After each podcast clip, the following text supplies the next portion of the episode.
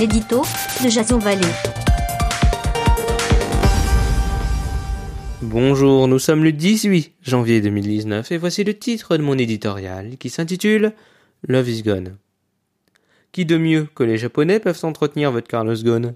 Après un soutien du bout des lèvres du ministre de l'économie Bruno Le Maire, suivi d'un silence assourdissant de l'État français ces dernières semaines, la position de la France semble avoir changé.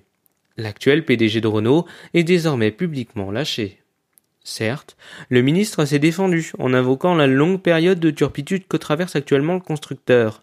On ne peut cependant s'empêcher de penser que l'État nippon est aujourd'hui en passe de gagner son cynique pari, destituer l'un des patrons les plus puissants du monde, afin de récupérer tout ou partie de Nissan, détenu aujourd'hui à 44% par Renault, de facto l'État français, à raison de 15%.